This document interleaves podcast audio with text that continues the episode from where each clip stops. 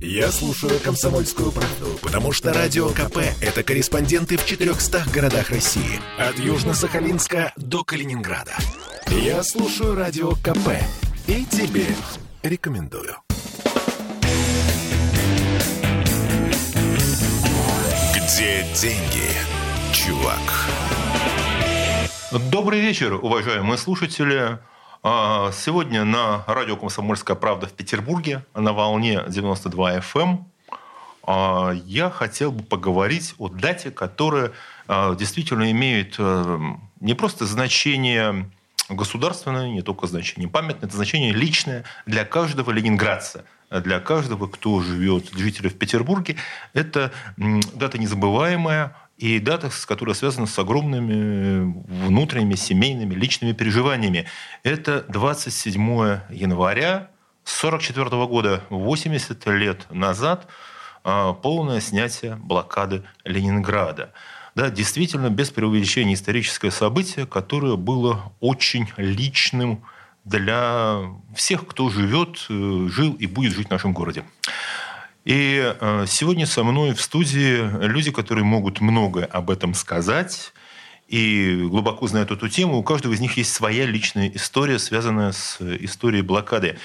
Э, со мной в студии Никита Андреевич Ломагин, историк, доктор исторических наук, исследователь э, истории блокады Ленинграда, автор замечательной книги «Неизвестная блокада», профессор Европейского университета в Петербурге. Здравствуйте, Никита Андреевич. Добрый вечер.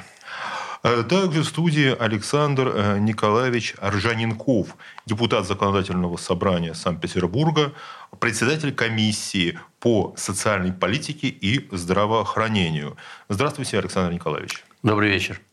И Елена Сергеевна Шевченко, э, которую я пригласил, потому что она не только наша ленинградская, петербургская певица э, и председатель АО «Метрополь», но еще и тоже внучка защитника Ленинграда.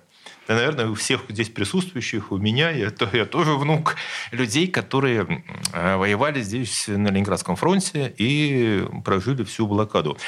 И, наверное, сначала я хотел бы поделиться своей историей, потому что вот как раз ровно 40 лет назад, это ну, буквально перед... Э, э, это 84 год, я помню, это как раз был, может быть, это был день освобождения, снятия блокады. Всегда показывали фильмы по ленинградскому телевидению, связанные с этой датой.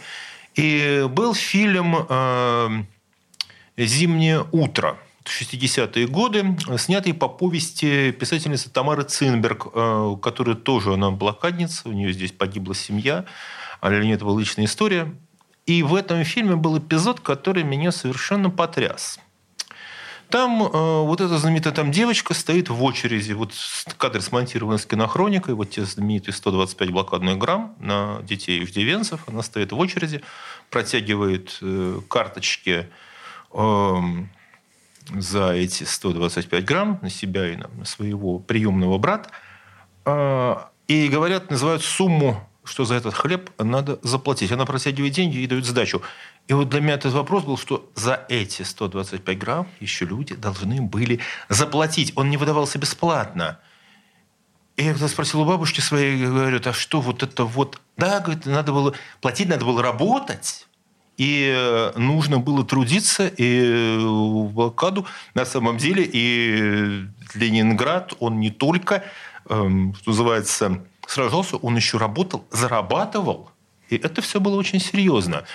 А, и вот, наверное, человек, который знает об экономике блокадного Ленинграда больше, чем кто бы то ни было, а, Никита Андреевич Ломагин, как это было? Вот надо было платить за хлеб?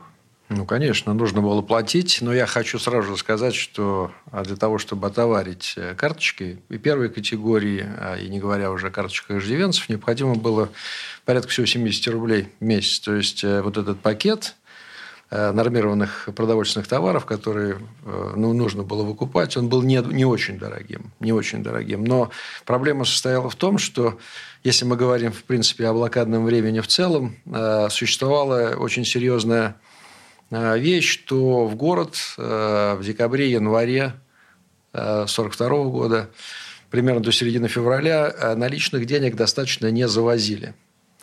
И при, при, пришлось вмешиваться приехавшему сюда заниматься проблемой эвакуации Алексею Николаевичу Косыгину, Э, который э, этот вопрос курировал от правительства по поручению Государственного комитета обороны, он здесь узнал на месте о том, что в городе не хватает наличности. В дополнение ко многим проблемам, с которыми столкнулись блокадники, это и голод, и холод, и обстрелы, и все остальное. У многих просто не было вот этих наличных денег, которые нужны были – вот в том минимальном количестве для того, чтобы отоваривать карточки. И э, вот есть переписка в фонде Анастаса Ивановича Микояна Алексея Николаевича Косыгина с председателем Госплана и заместителем председателя Госбанка о том, что срочно в город необходимо завести необходимую наличность. То есть э, деньги были, безусловно, нужны, и э, мы должны также говорить о такой вещи, как функционирование черного рынка, особенно когда возникает дефицит, это общее явление, не только свойственное Ленинграду. Э, деньги приобретают э, определенное значение. И в Ленинграде это тоже не было исключением. Поэтому э, вот вопрос к вашей бабушке, он абсолютно закономерно. И одно из, э, действительно, один из мифов, который до сих пор существует, особенно среди молодежи, они не знают ничего практически о функции денег и не знают о том, что карточек было самих по себе недостаточно для того, чтобы получать по ним э, нормируемые товары. Это действительно очень сильная история, потому что вот эта вот иллюзия, да, что вот все было, все было бесплатно, все полагалось. Да, оно стоило, может быть, и не так дорого, но это нужно было в любом случае заработать, и нужно было найти возможность, плюс еще, вы посмотрите, затраты. А если ты должен был что-то докупить к этому низкому пайку, то это стоило в, наверное, в сотни раз дороже. Да? Буханка хлеба, я помню, 100 рублей на вот опять же с бабушкиных слов могу сказать, что когда ну а сколько стоил хлеб, если его было так купить, да, он говорил 100 рублей. То есть это вот э, можно было найти, приобрести на черном рынке. И я думаю, что у каждого из нас есть такая вот, э, может быть, такая травматическая, травматическая история с, от своих родных и близких. Э, Александр Николаевич, вы поделитесь, может быть, таким воспоминанием? Знаете, я сам смоленский парень, родился в Смоленске. Э, мои предки здесь э, участвовали в обороне Ленинграда в качестве военнослужащих на Невском пятачке. Дядя дошел до э, Германии, до Берлина. Но сам я непосредственно занимаюсь блокадниками с 80-го года. Так сложилось в тот период времени э, вообще о блокадниках э, особенно так не говорилось. Да и о участниках Великой Отечественной войны. Э, их было очень много, слава богу. Но в последующем так сложилось, что вместе с активом блокадников занимался организацией блокадного общества, различных других блокадных обществ. И очень активно занимался тогда, когда Ходырев, э, Владимир Яковлевич, Ходченкова, Лидия Алексеевна, э, секретарь исполкома, он был председателем исполкома, учредили этот статус в нашем городе. Ну и в течение вот до сегодняшнего дня, по большому счету, прошли тысячи и тысячи общений с конкретными людьми, Э, судьбы которых в разном э, варианте здесь э, прошли сказать, испытания блокадными днями, в оказании помощи в подтверждение статуса, поиске архивных документов, в выработке совместно с общественными блокадными организациями, исполнительными и законодательными органами власти мер поддержки различной форме. Э, начала ведь э, не было никаких льгот, э, просто было создано общество и предприятия, организации, в общем-то, кадры на устных обращениях оформляли документы, выдавали удостоверение жителя блокадного Ленинграда, особых проверок никаких не было, подтверждений, и не было никаких критериев особых. Я помню эту историю, потому что вот, вот домашний, да, если вот говорить, ну, дедушка у меня был э, офицер, который воевал на Ленинградском фронте, а вот как раз вот у бабушки у нее были вот эти, значит, была медаль за оборону Ленинграда, медаль за доблестный труд в Отечественной войне, медаль за победу над Германией, потому что она была, во второй половине она была военнослужащая, она работала на военном аэродроме, и вот еще была медаль 250 лет Ленинграда, которую уже в 50, 50-е э, годы вручали. И вот это вот такая четверка наград. И вот, а вот как-то статус блокадника потом, да, тоже вот когда он появился, ну, у нее был вот ветерана войны, но, естественно, все как бы вот домашнее общение, друзья, вот еще были люди, которые на истории. А сколько сейчас осталось? Э, знаете, вот, у нас примерно хотя бы сколько нет, у нас в городе Я людей? владею цифрой да? полностью. Сегодня в нашем городе 46 300 человек, жителей блокадного Ленинграда. Знаете, э, уходят наши ветераны. Еще два месяца назад было 47 500 человек. Э, из них, награжденных э, медалью за оборону Ленинграда, осталось всего одна тысяча. И у нас сейчас в городе живет 7 миллионов человек. Значит, у нас всего тысяча вот этих вот... Медалистов и 46 300 тех, кто имеет знак жителя блокадного Ленинграда, но прожил в период блокады не менее четырех месяцев. Но есть и те, которые а, прожили менее. А, и... а я добавлю, что медаль за оборону Ленинграда была выдана миллион сто тысяч, включая у тех, да, кто сейчас... Вот осталось 40... одна тысяча человек. Да, в сорок втором году она была да. учреждена, и действительно осталось всего лишь одна тысяча. И мы продолжим через э, после короткого перерыва. Где деньги, чувак? Чтобы не было мучительно больно за бесцельно прожитые годы, слушай «Комсомольскую правду». Я слушаю Радио КП и тебе рекомендую. Где деньги, чувак? И в студии радио «Комсомольская правда» в Петербурге сегодня мы говорим о 80-летии а, снятия блокады Ленинграда. Дате, которая имеет для каждого из э, всех, кто живет в нашем городе, огромное значение. Э, со мной в студии э, Никита Андреевич Ломагин, историк, автор книги «Неизвестная блокада», а Александр Николаевич Жененков, депутат Законодательного собрания и председатель комиссии по социальной политике и э, певица, общественный деятель, можно так сказать, э, Елена Сергеевна Шевченко. Э, и в первой части нашей передачи мы вспомнили, наверное, о таком своем личном опыте, с которым мы сталкивались, э, что для нас это означало, как мы э, столкнулись и занялись вот историей, не только историей блокады, но и с, э, то с теми людьми, с людьми, которые 80 э, лет назад защищали наш город. И я напомню, что Александр Николаевич э, привел э, такую цифру. В городе осталось тысячи человек, награжденных медалью за оборону Ленинграда. Эта медаль, учрежденная в 1942 году, ее было в свое время награждено миллион сто тысяч, включая не только жителей города, но и солдат, офицеров Ленинградского и Волховского фронтов, да, еще и Карельского фронта, которые защищали Ленинград. И Тогда э, продолжу, обращусь к Елене Шевченко, э, к внучке ветерана. Лена, а что вот в вашей семье и ваши близкие говорили о блокаде? Какая память сохранилась у вас? Ну, вы знаете, для меня это вообще особенный праздник. Э, будем говорить о том, что мой день рождения как раз 27 января. Потрясающе и... мы сможем. У вас в данном случае это такая вот история очень интересная. Но в нашей семье это всегда был праздник, когда в первую очередь мы посещали моих бабушку и дедушку, потому что день снятия блокады это был святой праздник для нас. То есть не, не в зависимости от моего дня рождения мы сначала ездили поздравлять их. Дед мой э, служил на Ленинградском фронте, он получил медаль за отвагу, он потом впоследствии стал военным и всю свою жизнь жизнь посвятил военной карьере. А бабушка жила в Оренбауме и тоже вступила в ряды защитников города, тушила зажигалки. А, и получила все те медали, которые вы перечисляли. И бабушка, и дедушка. У деда было гораздо больше медалей. Он был участник войны и ордена. А, но вот вы говорите, что они рассказывали про блокаду? Ничего они не рассказывали про блокаду. Я, правда, видела э, у деда до сих пор, наверное, еще сохранился старый такой армейский планшет, потому что он служил в разведке.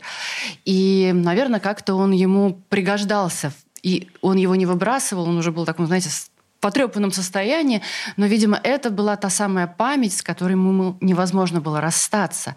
И при этом он частенько чертил какие-то карты, карты наступлений. Вот э, книги про блокаду, во, книги военных действий, они у нас были, вы знаете, настольными книгами. То есть я не могу сказать, что я слышала рассказы деда, но ведь чувствуется, что эта тема не покидала его никогда на протяжении всей его жизни. Слушайте, это я очень близко, потому что я вот по своему опыту, я так хорошо, что у меня вот, дедушку я застал, и он э, рассказы бабушка очень мало, уже только под конец жизни она вспоминала блокаду. Вообще вот то, что сказал э, Александр Николаевич, что когда в 80-е заговорили вот о там, ну, статусе блокадников, вот этой истории, э, то люди на самом деле-то не все и хотели даже и вспоминать и говорить. Вот это такая была история, что все ленинградцы, они очень относились вот к этому опыту очень, тя, очень, так сказать, тяжко. Это был жутко травматичный опыт. И я хотела сказать, что, вы знаете, многие фильмы сейчас, которые снимаются о войне, они очень, к сожалению, вольно трактуют вот все эти события, либо стараются как-то, знаете, осовременить отношения, которые там были. А вот мой дед, э, он как военный, и помните фильм «Блокада»? Да. Э, он был военным консультантом этого фильма, прям в титрах написано Тимохин Василий Иванович. И я всегда очень гордилась этим. Каждый раз, когда этот сериал тогда сейчас так называется, показывали по телевизору, я всегда пыталась попасть к телевизору, чтобы увидеть вот эти титры, да, где написан «Мой дед», потому что тогда снимали фильмы и очень трепетно относились именно к правдивости событий. Да? То есть они привлекали очевидцев, участников событий, чтобы э, рассказать про те события максимально правдиво.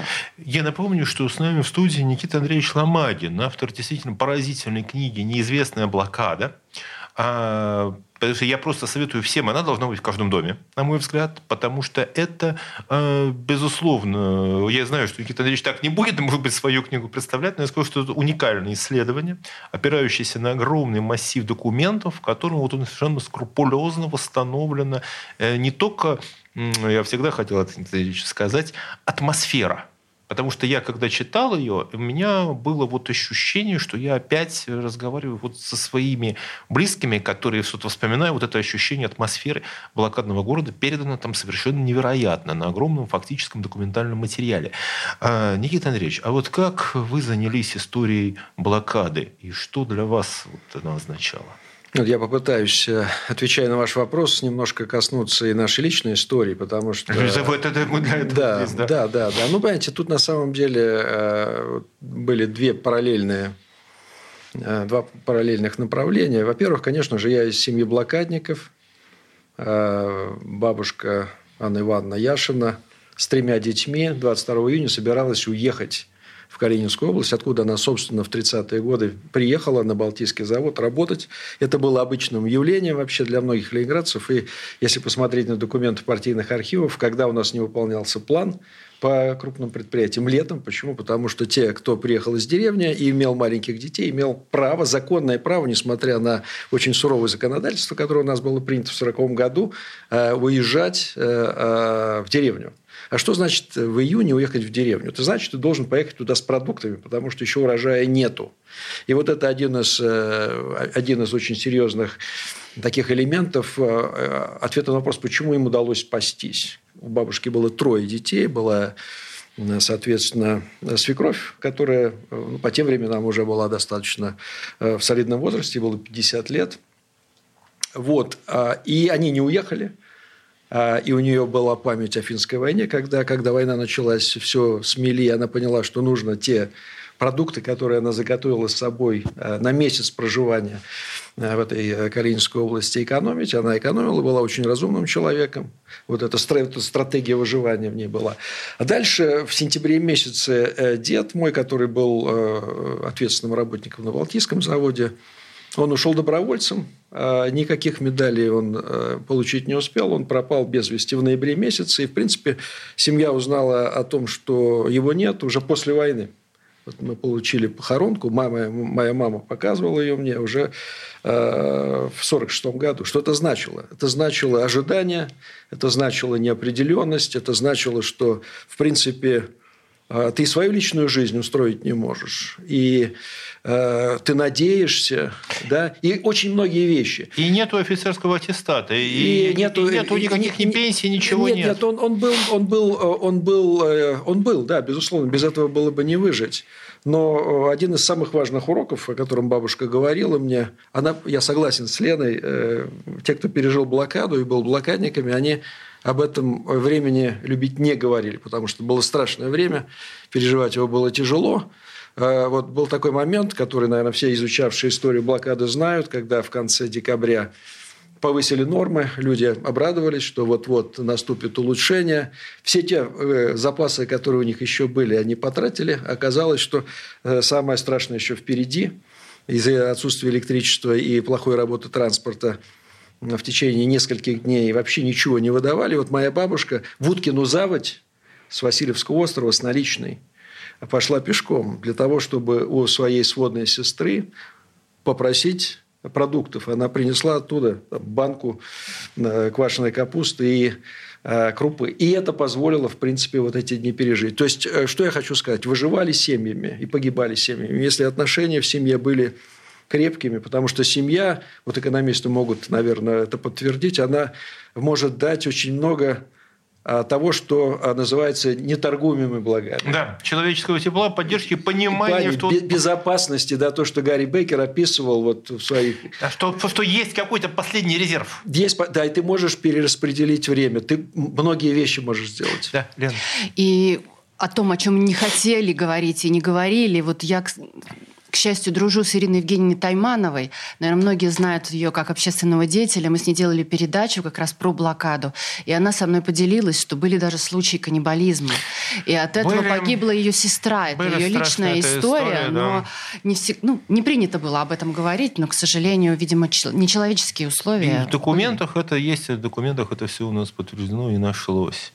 И я хотел бы еще сказать, что, знаете, вот историю, которую, ну так чуть-чуть, вот что по поводу семьи, да, а, моя будет такая личная, потому что э, мы знали вот семью, которая известно, что э, за всю всю блокаду пережил один единственный кот. Ведь сели всех животных, домашние, все животные погибли. Один кот пережил блокаду, действительно, это вот подтверждено один, а, и э, его спасали всей семьей. И потом говорили, что вот люди, которые его спасли, что вот это их держало. Если вот, вот их объединил, если вот погиб, то погибли бы они все. А тут у них была мотивация, что они вот могут умереть, а его надо спасти. И он пережил блокаду, остался жив.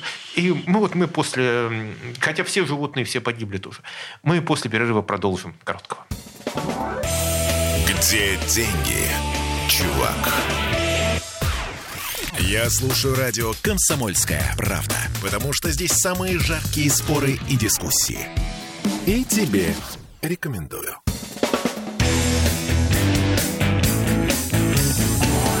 Где деньги, чувак?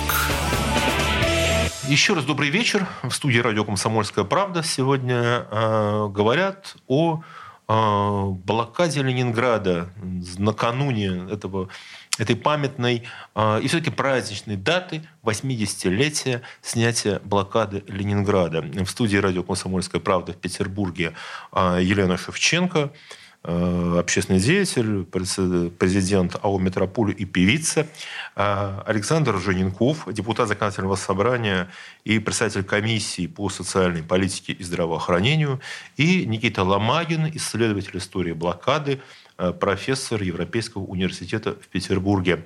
И мы вспомнили, вспоминали истории своих близких. У каждого из нас э, были люди, которые э, защищали Ленинград. И так как у Никиты Андреевича и погибли, защищая Ленинград. Э, и я хотел спросить Александра Николаевича Ржененкова, А что сейчас город делает для тех 46 тысяч жителей блокадного Ленинграда и одной тысячи людей, которые носят одну из, наверное, сейчас ее можно считать одной из высших наград нашего города. Конечно. За оборону Ленинграда вот это совершенно бесценная награда, которую у нас осталось так мало. Вы знаете, и город, и правительство Российской Федерации, я хочу подчеркнуть, и президент э, всегда уделяли, а сейчас особенно уделяют внимание жителям блокадного Ленинграда. Но так сложилось, что сегодня ветеранов в России становится все меньше, а в нашем городе мы уже назвали цифры, они все участники считаются войны, и их больше, чем в Москве и в других регионах. И, естественно, всегда э, обращалось внимание с тем, чтобы они жили в достойных условиях. Конечно, по-разному это получалось. Когда был принят известный закон о ветеранах, многое было декларировано и не обеспечено. Вот на том этапе появились конкретные инициативы, когда нужно было вносить какие-то меры поддержки для этой категории граждан. Разные. Законом перечислены, они сегодня в полной мере выполняются, но э, основные – это, конечно же, обеспечение жильем достойно. Это было принято еще решение, и все это были реализовано при э, президентстве э, Дмитрия Анатольевича Медведева. Э, наш город активно этим занимался, это отдельная тема. Конечно, медицина. И для них делается все возможное для того, чтобы они получали своевременную диагностику сегодня и сопровождение. Конечно, конкретные меры по услугам. Много у нас различных мер и социальные работники, и сиделки, и тревожная кнопка, и социальное такси и так далее. Были инициированы дополнительные меры, и Владимир Владимирович поддержал жителям блокадного Ленинграда в части второй пенсии, выплат дополнительных в зависимости от инвалидности, различные другие э, возможности. Вот правительство нашего города приняло дополнительную возможность тем, кто меньше четырех месяцев жил. И сегодня оспаривается тема, а почему принято четыре месяца? А почему не три? А почему там не пять, не полгода? И даже сегодня оспариваются вопросы теми, кто в тот период времени был в утробе матери и считает, доказывает, что они, эта жизнь повлияла на мать и на состояние здоровья родившегося в последующем, после уже блокады э, ребенка. Э, и город принял дополнительные меры в этой части э, тем, чтобы за счет городского бюджета эти жители, которые прожили менее четырех месяцев, хотя бы один день и родились здесь, имели практически такие же меры поддержки, как и на федеральном уровне жители блокадного Ленинграда. Конечно же, э, сегодня э, в рамках 80-летия э, получили наши жители блокадного Ленинграда 50 тысяч из федерального бюджета разовые выплаты, из городского бюджета все блокадники, все участники войны, все дети войны, малолетние узники, тоже э, оплачено им соответствующие возможности из городского бюджета. Мало того, теперь э, это будет э, ежегодно и к 27 января, и к 9 мая. Конечно же, в рамках э, возможностей. Но самое главное, я ведь это ощущаю, вот вы вспоминали историю каждого, особенности каждого. Через меня много прошло историй э, в разговорах, в общениях. У меня в памяти отдельное общение четырехчасовое с Даниилом Граниным, когда он рассказывал э, о себе, о том, как он воевал на э, сказать, Шушарах, э, как он проникал в город. Его книга «Мой лейтенант», особая такая история, вот это в памяти много таких событий. А, и сегодня самое главное, чтобы мы все отдавали дань уважения, не какие-то материальные блага особенно, а вот э, уважение этому поколению, этим людям, которые жили в неимоверных условиях. Нам сегодня э, легко представлять, вот так вот, на, вникнуть в те условия, в которых они находились. Это просто безумие, безусловно. И при этом они остались людьми, они сделали все возможное, они дали нам возможность сегодня жить, любить, творить, созидать. Отношения, уважение – ежедневное внимание. Вот в этом они сегодня больше всего нуждаются. И тем не менее, конечно же, в городе много проходило и будет проходить э, мероприятий творческих, памятных. Обращу внимание особенно отношения молодежи. Я могу сравнивать за период там, 30-летний, что было раньше и сегодня молодежь впитывает это как губка, всю эту историю. Сегодня много имеется возможности напрямую получать информацию. Мы же видим, как искажается много э, различных интересах. И вот очень важно, чтобы они уважали, чтили, гордились, передавали всю эту историю э, о нашем э, блокадном городе. Александр Николаевич, спасибо. Это действительно невозможно. Я слушал, вот каждый уловил каждое слово, потому что я сейчас для себя проецировал, как бы, наверное, сейчас бы слушали бы вас люди, ну, которые вот при мне застали блокаду, которые пережили, потому что я вот слышу в ваших словах вот отголоски, может быть, того вот, э, как бы голоса вот этих вот людей через вас для меня, меня звучат. Да. да, это очень важно. А я хотел еще спросить, Никита Андреевич, вот а что же у нас все-таки с музеем обороны Ленинграда. И я могу сказать, почему. Я, ведь у нас был, именно во время войны был создан э, музей, музей вот обороны Ленинграда в 1944 году, сразу после снятия блокады. В нем были собраны уникальные действительно там э, экспонаты, уникальные события. Тоже мне это близко, потому что я вспоминаю вот здесь вот по рассказам, да, вот у меня Божден, там побывали. И э, дедушке было важно, потому что у него там как раз была, э, там одна из э, историй была посвящена вот той части, где он был, значит, там, начальником полковой разведки. Вот там был один из эпизодов, посвященный его, значит, ну, не его личному участию, а участию вот полка, где он воевал. И там было отдельное, вот как раз это связанное с э, попытками прорыва блокады в 1942 году, вот неудачными, ну там это упоминалось, было важно, он как раз побывал там. И помнил, но мы знаем, что этот музей э, прекратил, вот в том виде, в каком было прекратил существование в, начале, э, в конце 40-х годов, и до сих пор у нас ведь нету большого музея обороны Ленинграда. Игорь как так? Что можно сделать, чтобы он все-таки появился? Не, ну, я может быть, позволю себе немножко поправить. А, а, тот музей, о котором вы говорили, э, вырос из выставки. Да, выставка. Героическая оборона Ленинграда. Огромная выставка в соляном городке, 40 тысяч квадратных метров. А, трофеи, которые защитники города добыли в боях, и они были там размещены, и наше оружие, и, соответственно, трамвай, который Э, был жертвой артиллерийского обстрела и многие, многие экспонаты. Знаменитая история. Апрель 42 года трамвай на Невском, э, значит, снаряд попал, разнес один из вагонов трамвая. Ну и на Невском, и вот рядом с фабрикой Урийского, там, где сейчас метро э, Василиостровская, таких случаев было немало.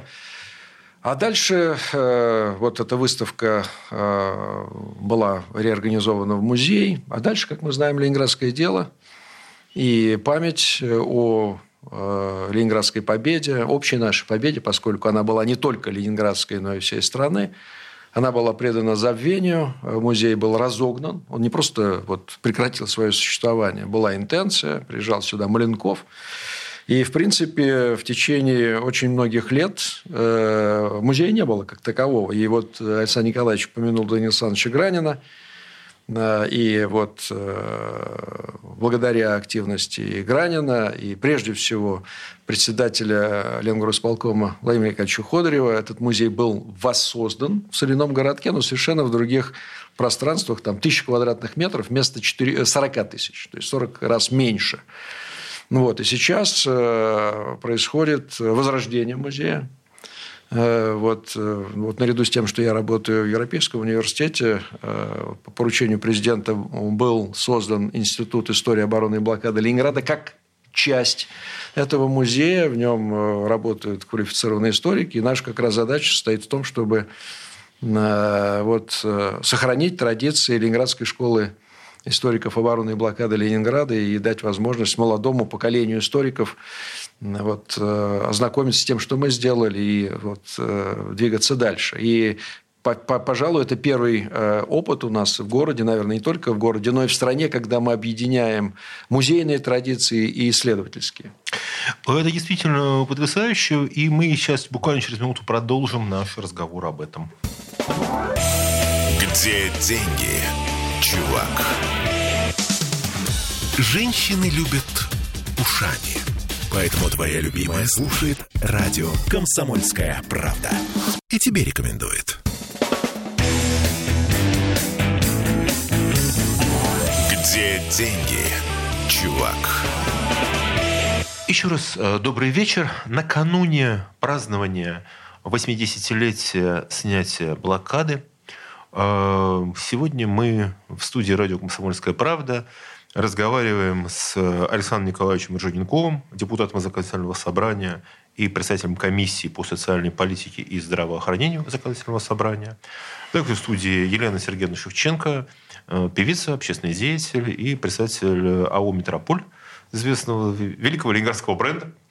И э, Никита Андреевич Ломагин, э, историк, профессор Европейского университета в Петербурге и автор книги «Неизвестная блокада», выдающийся исследователь истории блокады Ленинграда. И в предыдущей части нашей передачи Никита Андреевич рассказывал об удивительной истории э, музея обороны Ленинграда, который появился, потом был ликвидирован, был создан, потом был ликвидирован, и который сейчас воссоздается. И э, о работе ученых, которые э, вот, э, возрождают этот не только его как музей, но и как институт истории блокады Ленинграда, потому что эта тема, конечно, она неисчерпаема.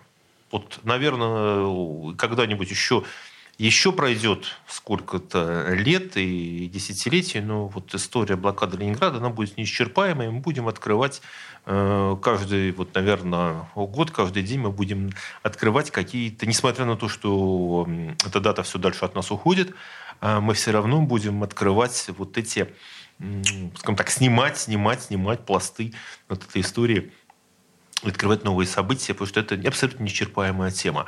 А, Никита Андреевич, а на чем, вот, скажем так, а что еще мы о блокаде не знаем, и что нам надо было бы еще узнать? Э, коллеги, вот ну, так вот, вот я опять, спросил, же, да. опять же, вы такой вопрос задали. Вот действительно 80 лет прошло а, с а, того дня, когда блокада была полностью снята. Но буквально в течение вот последних лет были введены в научный оборот, изданы решение Бюро обкома и горкома партии и стенограммы. Впервые комплексное издание.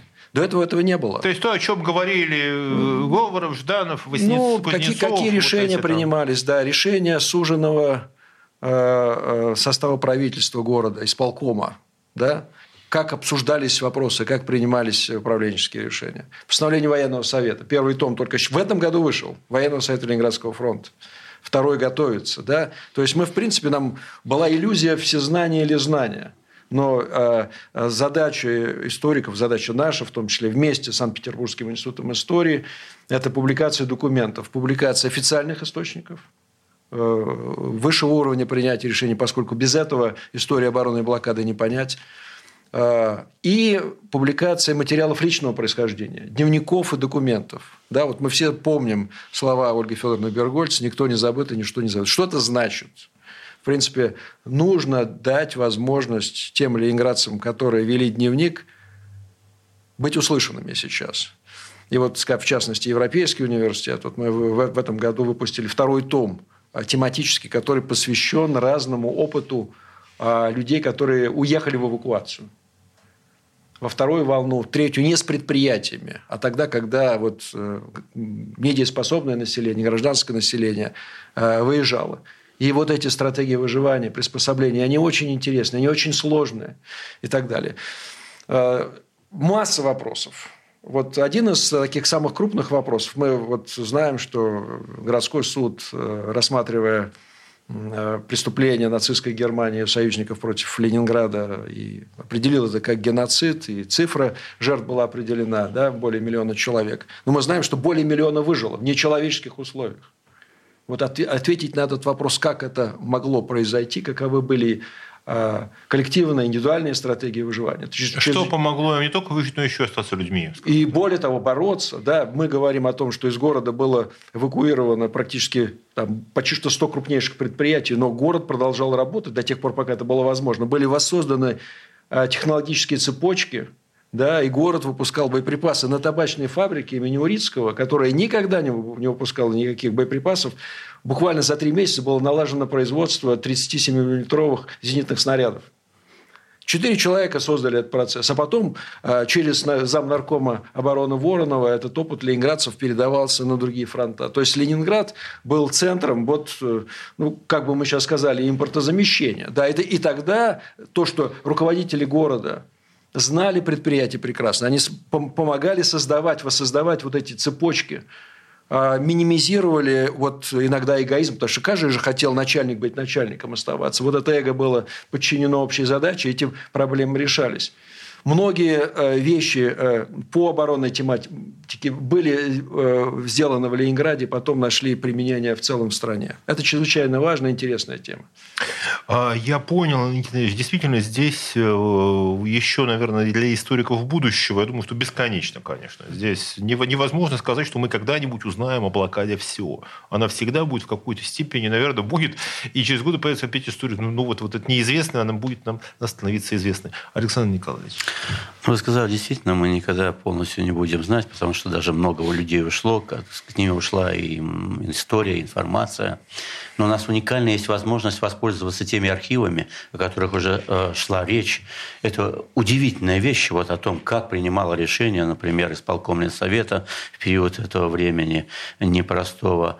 И у нас уникальная есть сегодня возможность с этими людьми, которые сегодня живы, получить, успеть получить эту успеть информацию, еще дополнить их, э, да. вот эту историю, воспользоваться. И мы живем среди еще пока поколения победителей, нашей молодежи очень э, хотелось бы, чтобы они активно они этим занимаются. Вот, например, совсем недавно э, сказать, один историк в школе э, выяснил ситуацию, что у нас после э, 80-летия, вот, э, сказать, через два дня будет, э, проходил парад школьников на Дворцовой площади.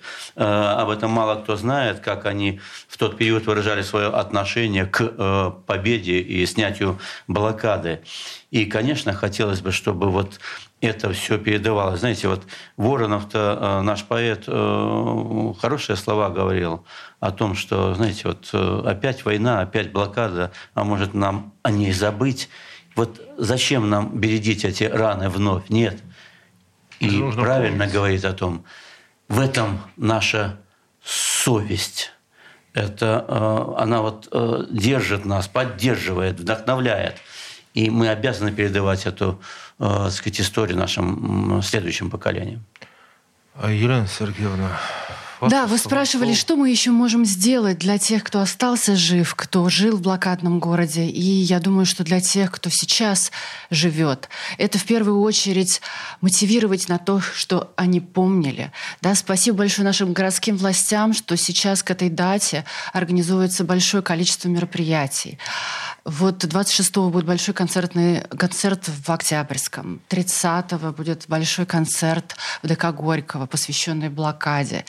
И меня... Вы будете участвовать? Я буду участвовать, да. Я не могла вот честно, через сердце не могла не пропустить эту дату, и мы с моими коллегами сделали песню, посвященную блокаде посвященную памяти тем, кто не выжил в этой страшной ситуации, тем, кто ушел после, и тем, кто остался жить сейчас. И я позволю себе эм, зачитать, ну, прочитать, наверное, маленькое четверостишее да. из этой песни, потому что мы должны передать будущим поколениям и тем, кто ныне живет, ту боль, которая живет в нас, поскольку мы еще помним наших бабушек и дедушек, которые э, участвовали в этой страшной войне и выш, вышли из нее достойными людьми.